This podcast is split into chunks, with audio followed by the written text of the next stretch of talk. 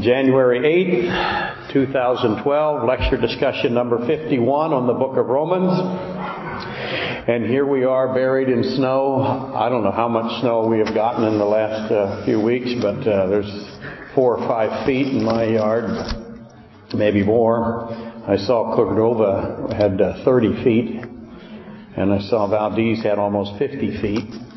I grew up in Whittier where it was common to have 50 to 60 feet every year where we got to school in a tunnel. That's a, a long old story that no one wants to know. But the winter solstice has passed us. That's good, and uh, and uh, the you know that's good. And New Year's is is gone now, and Michaelmas and Gabrielmas and Christmas and whichever you've decided to upon the birth or the incarnation has gone away for another time, and feast day of trumpets and feast day of tabernacles and the holy thing come into darkness. All of that's behind us for another year, and here we are 2012, which is scary for me to be 2012. Uh, do I think the Mayans are right? Jack was asking do about the Mayans. Do I think the Mayans are right? No, I don't. Do I hope they're right? Oh yeah, baby. Hoping, we're hoping that they're right. That would really be cool, and I'd be thrilled for them if they happen to get it. Uh, they're close. I think they're very close. I think they're off by about, ooh, I don't know, 15 years tops. Uh, but uh, what is there now anyway? There's uh, what 351 shopping days to Christmas because uh, you know 2012 is a leap year in it. You got could be 352. Somebody can devote the lecture time to figuring that out. In any event, we're now trudging through the dark days of January and February, and that, they're tough. They always are uh, at this time of year because there's nothing really to look forward to, and um, and they're dark and cold and miserable, and we're going to need constant encouragement and cheering up to make it to March. And to that end, I wanted to share a cheerful little note that we received from Sharon in Texas. And you might know Sharon in Texas if you've come here for a while. And and um, um, she is delightfully sarcastic. So let me read Sharon from Texas. And uh, for those of you who don't know, uh, we have uh, an internet uh, audience that, let me think, it might be a hundred times bigger than our our audience here. So again, we don't let them vote. But here is Sharon from Texas. She sent us thanks, thoughtful, helpful, always there, nice, kind-hearted, and supportive. She writes this, please, and it is underlined, don't use the money, because enclosed was a, a, a, gift, and that was really great. Thank you, Sharon. Please don't use the money for medicine. Maybe they make a Diet Coke, a Diet Coke patch Love the pyrotechnics in your 1211 sermon. For those of you who were here for that, you remember we had the power going out and the wind blowing 115 miles an hour. Pretty brutal. Love the pyrotechnics in the 1211 sermon. You sound like brave and hardy people to venture out in that weather. You should see it today, uh, Sharon, it ain't any better. Sorry for the writing. I broke my right ring finger. Yeah, you know, Sharon, you should not be punching the pastor of your church. Use the left hand. Most guys can't dodge a left jab. Anyway, thanks for your continuing education lectures. I am always so excited to get the email that a new one has been posted. How is the website coming along? And to that end, uh, uh, we are we are getting closer. I, I think um, um, we're within a couple of months. We did have somebody come and um, take pictures of all of you. I don't know if you noticed him, but he was from the website committee, the gentleman that was taking pictures at the at the competition. And so Sharon will be able to see all of you in your depravity, and uh, so will the rest. So that's coming really fast, I hope. Are you learning to type and send emails? She asked. No, I am not. Uh, and I never will. I'm stubborn that way. Big Texas hugs to all of you there in Alaska, Sharon. So um, just wanted to share that. Thank you, Sharon, and we're grateful you're out there, and it's fun to hear from you. Uh, on another note, though, I'm very discouraged because Lori was listening to the radio and she heard a GCI commercial. Anybody hear this? I'm suing because GCI, the cable internet provider, etc., they had a commercial. They have a commercial that says, Sorry, not really. Fake sorry.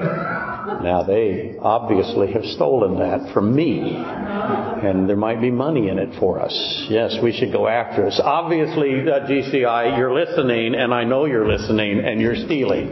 The least you can do is send me something. Pizza. I would like pizza. Huh? Fried chicken. Fried chicken. Yes, right. We should get something for that. They're really proud of that commercial and and uh, again, thievery should be. Uh, uh, I mean, I can't do anything about it, but we all know the truth, don't we? Uh, I'm waiting. Pretty soon, the next GCI commercial will have the most obvious of the obvious questions, and then were you weird before you took GCI, or did GCI make you weird? In which case, we're attacking. They, they, they do that anyway. Anyway, just listen for that. It'll make you laugh. Okay, since our last regular class was lecture 50, and that was back on December 19th. For those of you who follow on the internet, and you might wonder why there's a void, there was a Christmas lecture in there. I don't know if it's gotten through and if it'll make the internet or not. Um, or I sh- should say a, a December 24th lecture. It was my usual uplifting December 24th lecture on Ecclesiastes. You might find it interesting. Very warm and fuzzy.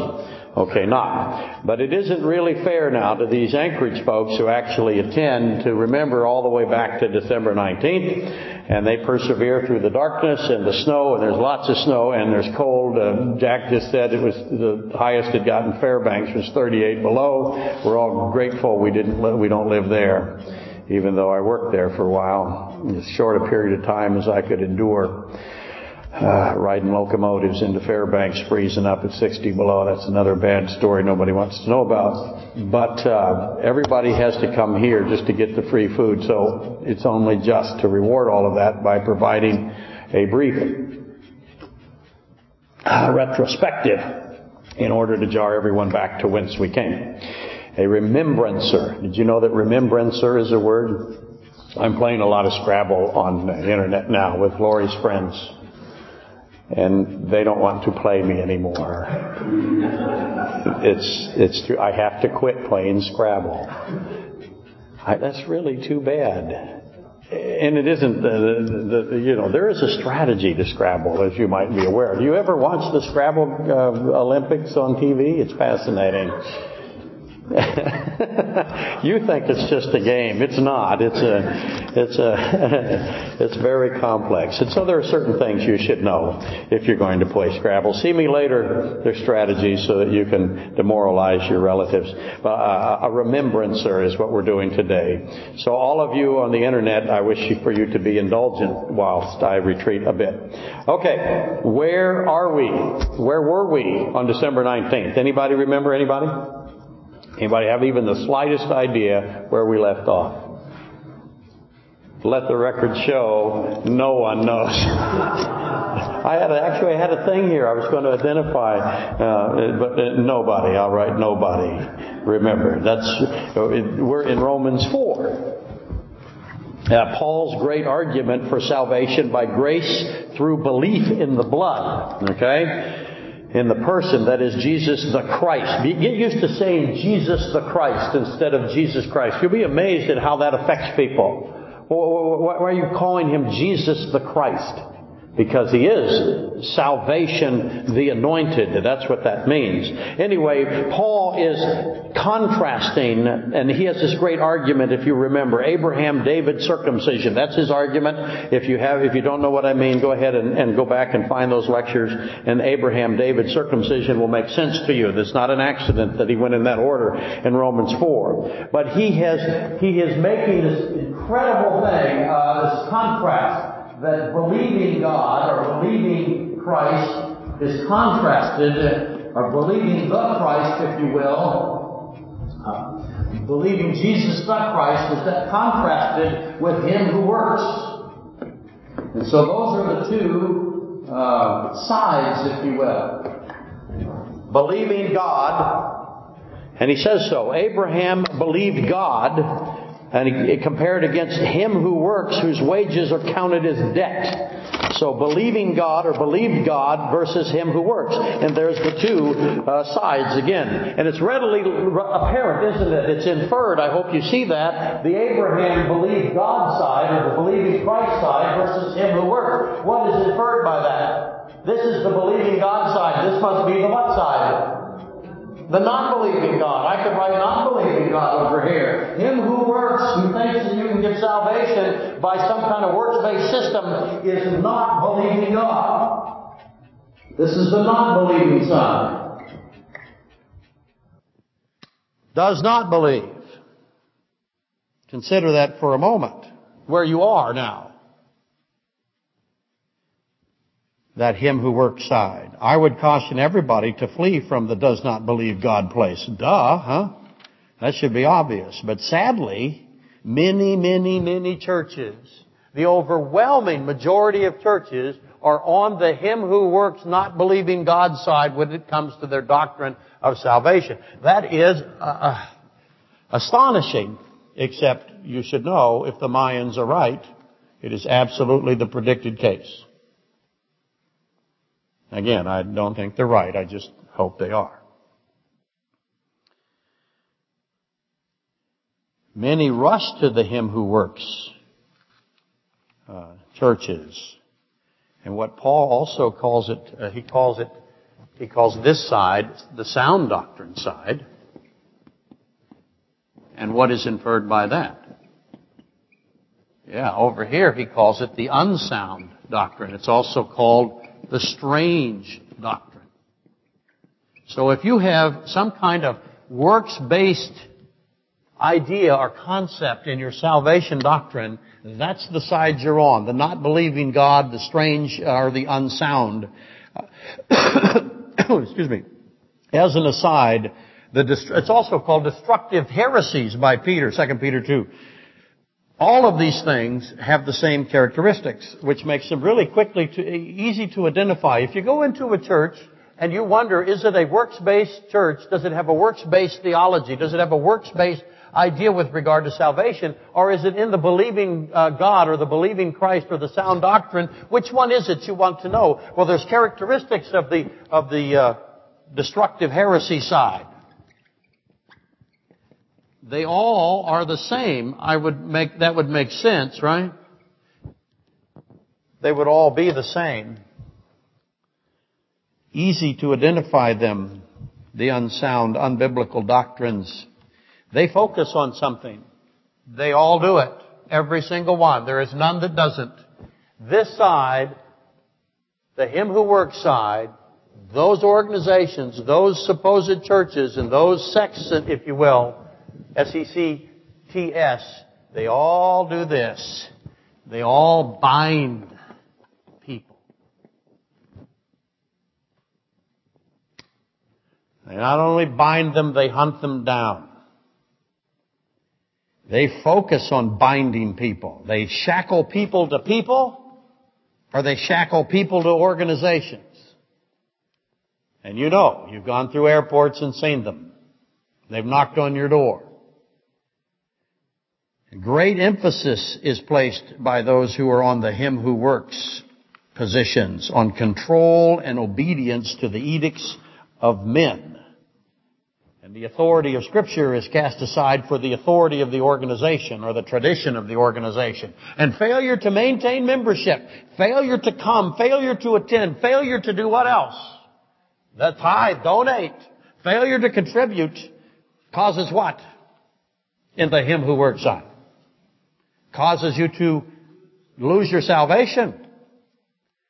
So declare their human tribunals, their supposed teachers. And very wealthy are these organizations. They get really rich, and they are really rich, and they say they're rich, and they say they have need of nothing. What's that? Yeah, that is Revelation, isn't it? 316. But the truth is they are Christless. Christless. Christ is not in them.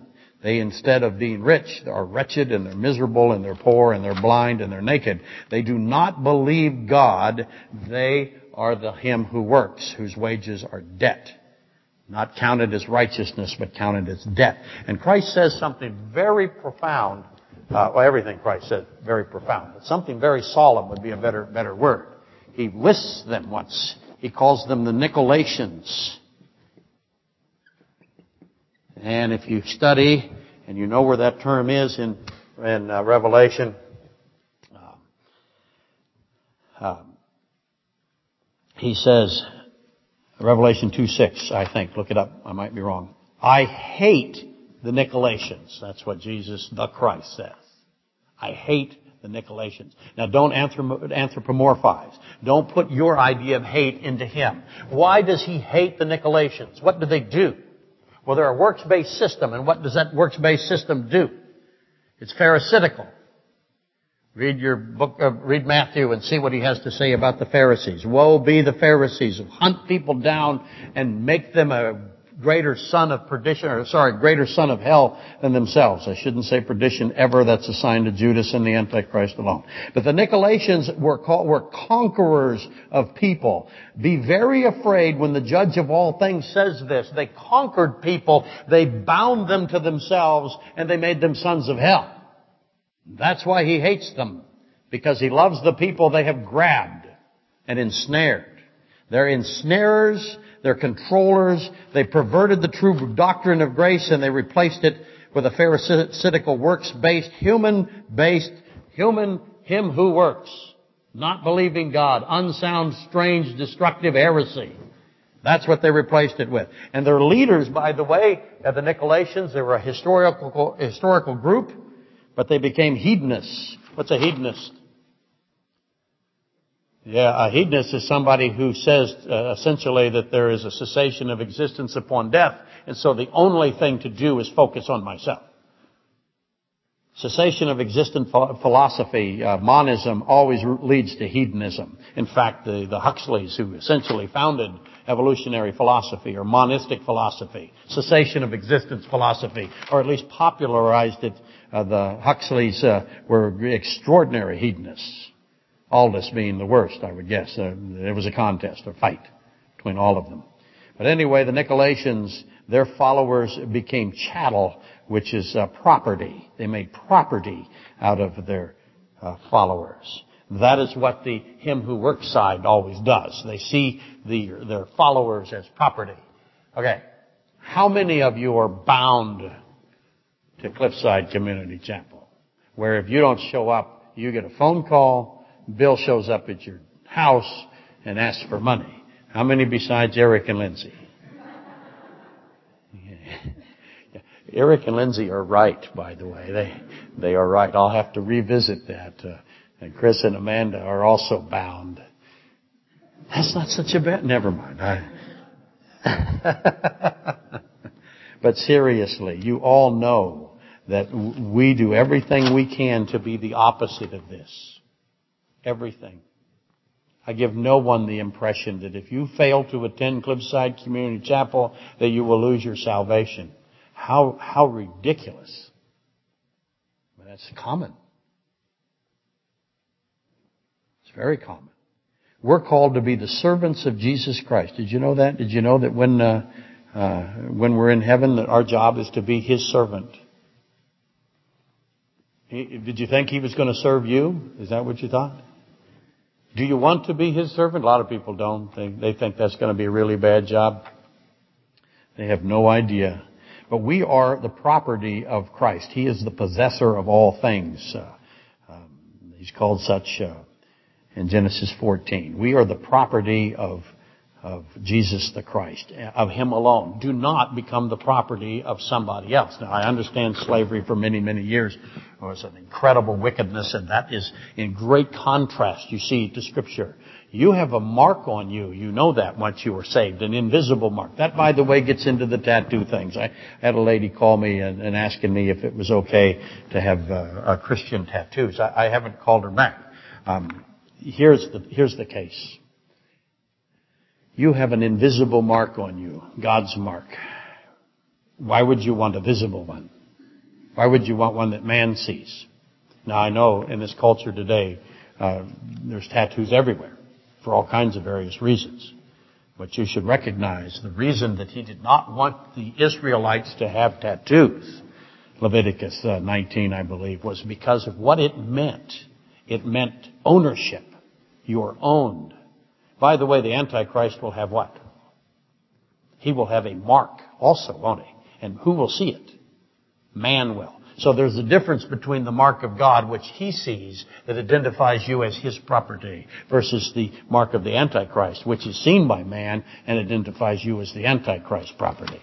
So just be aware of that. Uh, uh, that's the issue. That's where you are. Do you value your invisible mark? That's ultimately where you're at. Do you value it? Are you, are, are you thrilled by it? Or do you want a mark that humanity can see? What's the answer for most people? They want the humanity can see mark, because that's how we are. Uh, that's just what we are. Doesn't mean anything. Do you lose your salvation because you have a tattoo? No. No. Somebody tells you you have, what do you got to worry about? Worry about this guy. They'll tell, look, I grew up at a time where if you smoked cigarettes, what were you? Unsaved. I mean, really, how many had that? All of us. I mean, okay, all of us that are my age or better. But that was the deal. And look, a lot of people smoked in those days, but it was a big deal. We have, we have churches today that if you drink anything, any alcohol, is alcohol going to uh, cost you your salvation? Boy, I sure hope not for this congregation. I, am kidding. I'm kidding. I am kidding. Kind of. Uh, kidding. That goes out on the internet, and there's there's uh, those folks in South Africa amaze me. It's amazing what's happening down there, and I wish one of you would send us a, a card in South Africa. We would be thrilled to get it.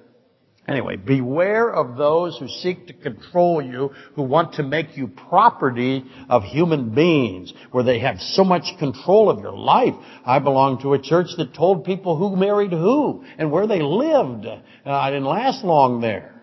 You can imagine. What is, what is going on here? But churches do that. They seek to control. That puts you over here in the not believing God, the unsound, the strange, the destructive, makes you a Nicolaitan. Be very careful you don't go there and, and be part of anything that has that kind of leaning. Anyway, that discussion led us to the five warnings of the book of Hebrews. That's where we are. Did anybody remember that? Good for you. You should have said something. You would have gone down into the into the paper. I would have written your name. Because the Nicolaitans and the Pharisaical cults and sects, sects, I can't say it, I have an enlarged tongue. Sorry, Sharon, I need more medicine. Ah. They love so much to twist and garble and distort the five warnings of the book of Hebrews. First off, when you're reading the book of Hebrews, you need to know right off the bat there's five warnings here. That's the purpose of it.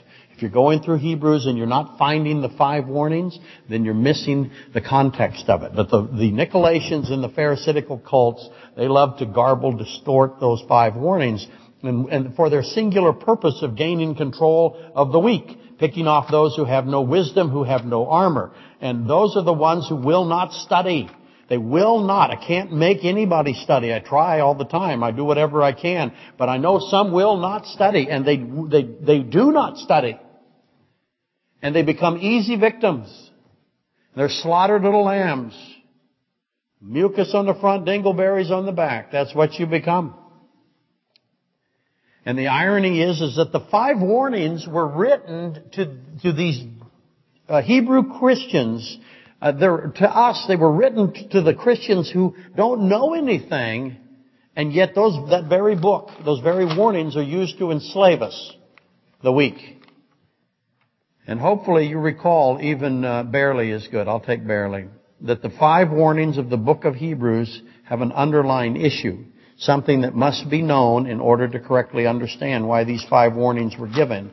I haven't yet hammered it in, I'm going to do up to now, but I'm going to do it now. I did mention it in passage, in passing. I hope you saw or you picked it up. As you know, okay, erase this part.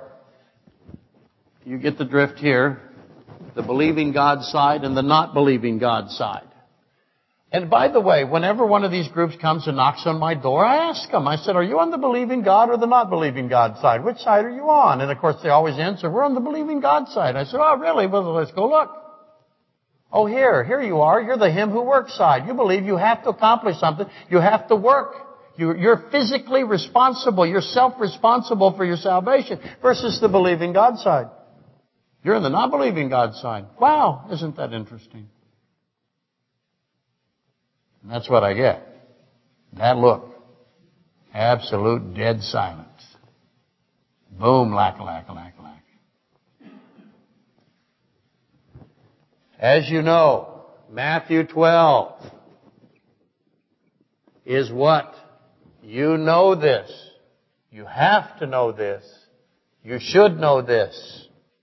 Matthew 12 is a that's right. It's a demar- demarcation line. Let the record show that Bill knew. Demarcation. Is that a good Scrabble word? Absolutely. Okay. It's a demarcation. It's a line in the sand, if you will. It's a line that to be crossed. It is where, it is where in scripture the place, it is the place where the nation, uh, the nation, uh, let me repeat that. That sounded kind of Southern Baptisty. The nation of Israel, when they had the Creator God physically before them, Creator God, the Lord God Almighty, the Creator of all things, has added humanity and He is standing in front of the nation of Israel. So the nation of God is physically before the nation, I'm sorry, the Creator God is physically before the nation of Israel. the Messiah King and the nation of Israel rejects him as Messiah on the basis that he is what? He is indwelt with Satan.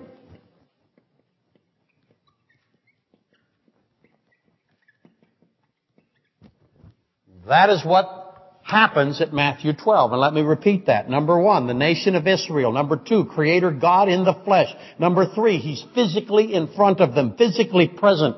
He is rejected, number four, by the nation of Israel, and he is rejected, number five, on the basis that Jesus the Christ is evil, controlled, and empowered by Satan. That's what's happening. That is what? Matthew 12 is what? Those are the elements, those five are the elements of what? Of something that you all know. It's called the blasphemy of the Holy Spirit or the unpardonable sin. That is the definition of the, un, of the unpardonable sin or the blasphemy of the Holy Spirit. Let me repeat it. If you are going to say, what is the definition of the blasphemy of the Holy Spirit? What is the definition of the unpardonable sin? It is in Matthew 12. It is a line in the sand. After this rejection of Him as Messiah occurred, He changed how He treated Israel. What did He do after that? Parables. Spoke to them in parables. But here's the definition. Gotta have the nation of Israel. I have to have Creator God physically in the flesh right in front of them. I have to be, has to be physically present. And then he is rejected by the nation of Israel on the basis that he is controlled and empowered and indwelt by Satan. Okay. Can you do that? No. You cannot commit the blasphemy of the Holy Spirit. You cannot commit the unpardonable sin. You are not the nation of Israel. Christ is not physically in front of you, having added humanity. You did not reject him as Messiah King. You do not think that he has Satan indwelt in him. You cannot commit this. You have to be the nation of Israel to do it. And they did it. Okay, that is the context of the book of Hebrews. Did you know that? That's the context of the book of Hebrews, is the unpardonable sin or the blasphemy of the Holy Spirit, whichever one you want. That's the definition, and I'm certain that you have heard another definition. All of you. You've heard the Nicolaitan or the Pharisaical definition of the unpardonable sin. What is the unpardonable sin according to the Nicolaitan side of things? The him who works side. Do they tell you you can commit the unpardonable sin? All the time. Okay? Why would they tell you that? Don't they know this? A lot of them do. They'll tell you you can commit the unpardonable sin. In fact, you just did. And the only way you're going to get your salvation back is what? That's right, baby. Cough up the buckies. We'll put in a word for you. We'll see if we can get you a new certificate. Okay, it's the Pharisaical definition or the him who works, the not believing God definition of the unpardonable sin is devised to control the weak. Why do I keep pounding this in? I'll bring it up every couple of months. How, why do I do it? They give you a, uh, give you a handgun. Why do we hand out weapons in a Christmas party here? I get you ready to fight. Because they have one that's devised to control the weak. One that requires you to remain bound to them. Or bound to the organization. And if you're not bound to them or bound to the organization, then what are you? Damned. Condemned. Try to leave. See what happens. Anyway, the unpardonable sin can only be committed by the nation of Israel, and it was committed by the nation of Israel at Matthew 12. That's what makes Matthew 12 so important. And the consequence to the nation of Israel was given by Christ at Matthew 24, 1 through 2. It is the first of the three questions. Uh, it's the, the first question, as you know, he answered second, and he answered the third question first. And the first question second, as I said, and the second question he answered third. You know all of that. You have to know all of that. If you don't, it's okay. Come and see me. I'll explain Matthew 24 to you. But this is a, this is where he tells his disciples that there is a consequences, uh, uh, sorry, a consequence for what happened at Matthew 12 when they rejected me on the basis that when that I had Satan inside of me, that Satan and I were the same. As he was, by the way, he entered Judas. What didn't he? Actually, there was somebody standing before the Pharisees that did have Satan inside of him. That was Judas. Very important to know that. That makes Judas an extraordinary figure. No one, as you've heard me say thousands of times, no one in the history of humanity has had Satan inside of him but Judas. Knowing that helps you understand the 666, which I have solved. Do you know that? Okay, I didn't solve it. But since GCI is stealing my stuff, I thought I might want to try. Uh, just before I went in for my uh, my hernia operation, it occurred to me that I should put my 666 position on the internet just in case I didn't get through, because you know there's always always strange things that happen and anesthetics you can't trust anybody in the medical profession ever. Unless they're in your own family and then you gotta be really careful with them.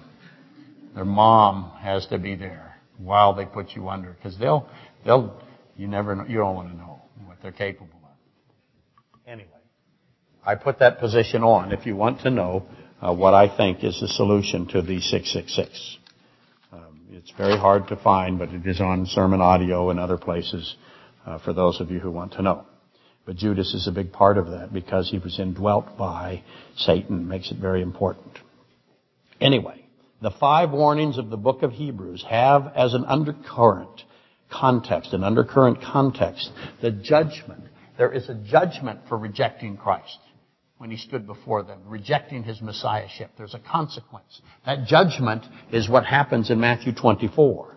Okay? That's the undercurrent of the book of Hebrews. That's the undercurrent of the five warnings is the Matthew 12 national rejection of Christ. And he said that judgment, that consequence is the destruction of something. What is it the destruction of? It's the destruction of the Jewish temple, which occurred in AD 70. And what else happened in AD 70 while that temple was destroyed by the Roman army, the General Titus? What happened? What happened to the people of Israel that lived in Jerusalem when the Roman army came to destroy the temple? That is the consequence of what happened in Matthew 12. What happened to those people? They were slaughtered, every one of them, millions of them killed. And Christ told everybody, all His believers, those who believed Christ, those who believed God with respect to salvation, He told all of them, get out of there. Don't go there. That is the context, the undercurrent of what the five warnings in the book of Hebrews is. You have to read Hebrews knowing that Matthew 12, that demarcation line, that rejection, the consequence is what is causing those five warnings. The consequence is coming soon. Those people in the book of Hebrews are trying to do something. What is it they're trying to do? They've been living out in the woods. Are they, I like it. They don't like it. What do they want to do? They haven't, they're no longer part of Jewish society. They're isolated. They're ostracized. What do they want to do? They want to go back. And Paul's trying to do that. He's trying to stop them. The Holy Spirit. So be aware, know the context, the immediate issue. The apostle Paul is exhorting these Jewish Christians to stay put, to stay away from Jerusalem. Judgment is coming to the temple. The Pharisaical system the him who works system, that doctrine, the unsound doctrine that rejected Jesus the Christ as Messiah, God in the flesh as Messiah, that, that doctrine that rejected him, physical death is now coming to the city of Jerusalem and destruction is coming to that temple as a consequence of Matthew 12. Again, let me repeat that. Physical death, not spiritual death. And Paul is trying to keep his little Jewish platoon of soldiers and I, I even gave you this image last week or the last time, December 19th, I hope. He's trying to keep his little Jewish platoon from surrendering, from throwing their weapons down and going back into Jerusalem, where what's going to happen to them? They're all going to be killed. Physical death. Why is that a bad thing? Are they believers? Yes. Are they going to be with Christ? Yes. Why is it a bad thing that they surrender and go back into Jerusalem and be slaughtered and their kids slaughtered? Well, one, they, they didn't finish their race. They gave up the fight. Two, we lost soldiers. We need soldiers. Paul wanted his soldiers. He had good soldiers there. He had Christian Jews. He was really happy about that. And the Christian Jews were about to surrender. That is the context of the five warnings of the book of Hebrews. It has nothing to do with losing your salvation. Why, by the way, do I have to bring it up? Because the him who works will grab the book of Hebrews and twist it, distort it, and garble it into some way of trying to teach you that Hebrews says that you'll lose your salvation. And they do it all the time. They come here all the time. How many times do they come here? Once. Then they don't come back. How come? Because they can't deal with, with the facts, the truth. They can't argue it. They don't know what they don't know. They come in here with some nonsense, and then they find out what the book of Hebrews is really about, and they just shut up. That's what the truth does. That's what you gotta give your kids. That's what you gotta know. Now, onward we go into the third warning of the book of Hebrews, just to show you what they do to it. So here we go. Hebrews 5. Open your textbook, Hebrews 5. You can find it. It's towards the end.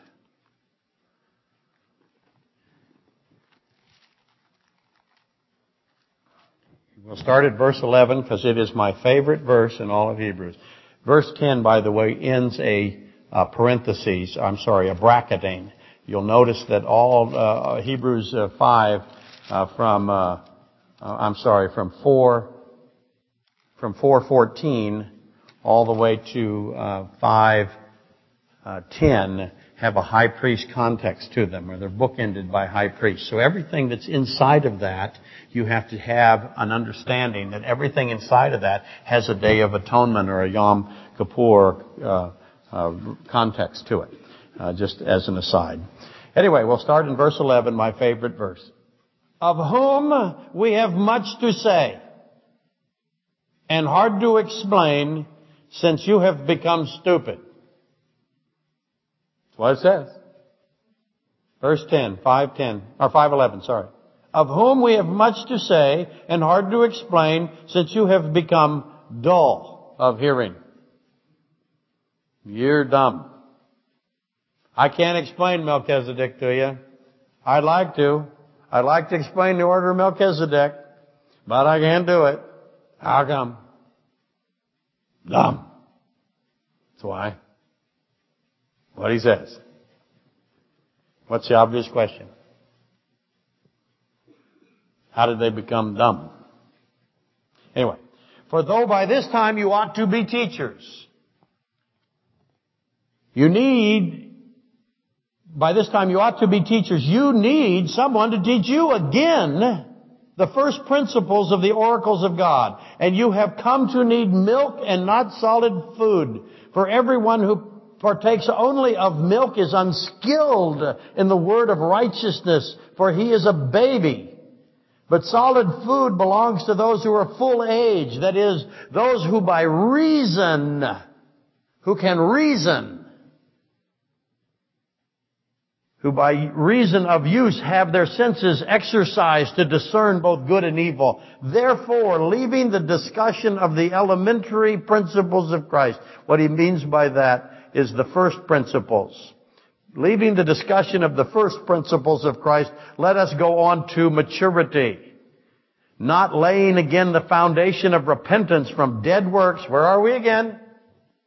Dead works. Him who dead works. Understanding the believing God and the Him who dead works. Not laying again the foundation of repentance from dead works and faith towards God, believing God versus Him who has dead works. There it is. Of the doctrine of baptisms, actually that's cleansings, of laying on the hands, not what you think, not what goes on in the contemporary church. That isn't laying on of hands. Have God's definitions of things. Know what laying of the hands really is. Of resurrection of the dead and of eternal judgment. And this we will do if God permits. For it is impossible for those who were once enlightened. Now you can recognize this verse. Let's read it again.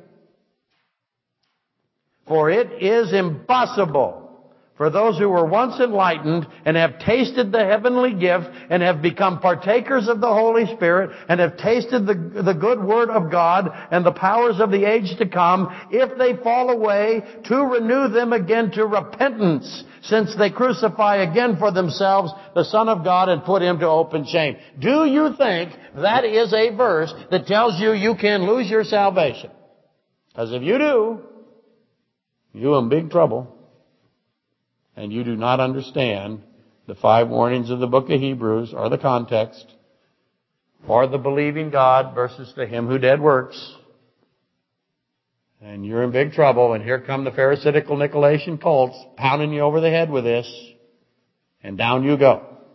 You can't even take one punch. Poof. You're out there with your baby bottle, and he's got a, he's got a club. Okay, I'll stop there just for the sake of time. This, what I just read, goes on to 620 and we'll finish it next week. Okay, we won't finish it next week, but we'll get close. No, we won't get close. But we'll try. This is the warning against remaining immature. Remaining immature. Remaining a child. Lacking understanding. Having no wisdom. This is the third warning in the book of Hebrews of the five. So it's a warning against being a child, having no wisdom, having no desire for wisdom. That, by the way, sums up the church today. There is no desire for wisdom in the church today. Uh, just as Revelation 3 would have predicted. What's in the church today? What's the desire for? What's the church leadership desiring? Money. What is the congregation desiring? Feelings, stories, something to make them feel good. Nobody wants wisdom anymore. And this is the warning against that. Having no wisdom, having no desire for wisdom, being fooled into being satisfied with a life of tumult, despair, and anxiety and frustration. You're a soldier, yes you are when you're like this, but you're unable to shoot, you're unable to fight, you're useless, you can't feed yourself, you can't tie your shoes, you can't load your weapon, and if you do manage to get a loaded weapon, you shoot your own shoulders, soldiers. And you usually shoot them in the back. And you'll run off in the wrong direction, you'll get lost, you can't march, you fall down, you whine. These are the weak, the defenseless, these are the babies, and they never make any effort to learn or grow or get older or age in any way or get stronger. Age is a good thing sometimes, most of the time, or get strong they like being a baby. They love being a baby. They want to stay a baby. And I ask, who wants such a life? Who wants to be the dumbest guy to walk into every room you enter? And sadly, this is the majority, not just in the church, but in our society at large. We have, we were founded, by the way, here's a little political stuff for you. We were founded as a country, uh, and the focus and the emphasis was on independence of individualities. In other words, each person was independent. Now we are focused on dependence. We have gone from independence to dependence. We've gone away from the independence of Scripture to the dependence of whatever philosophy you would like. It's essentially communism ultimately dependence is. Dependence is flourishing. Independence is vanishing in our society at large. If you are dependent, you will be controlled and beware of those who seek to keep you dependent and immature and weak. Okay, note a few things. The people who got this letter that he called dull of hearing, the people that got told they were dumb, they're Hebrew Christians. And they cannot understand the hard things. They have become dull of hearing. And as I said, no better description could be said of the state of the contemporary seeker-sensitive, fluffy-wuffy church today. He has many things to say to them. They can't understand it. So he says, I'll forget it. I'm not even going to talk to you about Melchizedek. You're dull of hearing. You can't understand it. Not gonna do it.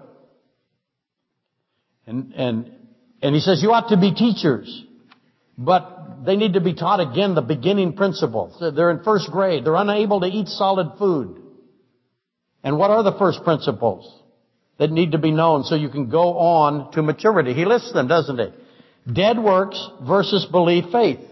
There it is again. Same subject that we're in. Dead works versus belief faith. If you have a dead works problem, you're a what? What's he call you? A baby. If you think somehow that you can maintain, control, impact your salvation, that it is not a gift, it is not a belief-based salvation, if you think you're responsible, he calls you a baby here. Dull of hearing. Can't talk to you about Melchizedek. You still have a dead works problem. That's a first principle. That's the first principle. How's the church today doing with the first principle? Not so good. Is it any wonder that we're struggling, that it's such a mess? Then the doctrine of cleansing is said next. He calls it doctrine of baptism, but it's the sevenfold cleansing provisions. Let me help you. It's the day of atonement. It's the sin offering. It's the trespass offering. It's the ashes of the red heifer. It's the cleansing of the leper. It's the laver. It's the golden plate. Those are the first principles. That's kindergarten. That's first grade. How you doing? Ashes of the Red Heifer essay due tomorrow. 150 pages or, le- or more. How you do? Can you give me 150 pages on the ashes of the, left, uh, of the red heifer? You talk to me about the man found dead in the field? No one could touch him. We're drawing lines from different cities. See who's got the body? What that's about? Genesis 15, the red heifer. Those are the first principles. That's identification with sinner and sin. The, tra- the laying on of hands is transference. It's identification with sin. It's Yom Kippur. It's the two goats. It's the goat for Azazel, the goat for YHVH. It's the proclamation that Christ makes to the angels that are bound in Tartarus. It's the solution to sin, Matthew 4. That is the first principle. That's the laying on of hands. It's not what goes on today. It's not even close. Goes on today as a joke most of the time. It's silly. And then he goes into the resurrections. He says the resurrections. What's that? That's the order of the resurrections, the stages of the resurrections. How many, there's a first and a second resurrection. How many sequences or stages are there in the first resurrections? Do you know? There's five. How many resurrections you got? Well, some will say seven, some will say eight. We'll debate it. Do you know your seven or eight resurrections? That's the first principle. That's first grade. You gotta know that in order to be what? Able to eat solid food. Talk about Melchizedek. Finally, the eternal judgment, the great white throne. That's what he says in the eternal judgment. Those all comprise the beginnings. Let me repeat it. Uh, dead works, faith towards God. That's grace versus works. the doctrine of the cleansing sevenfold, the transference of sin to an innocent sacrifice, the goat for Azazel, Yom Kippur, and the great white throne judgment.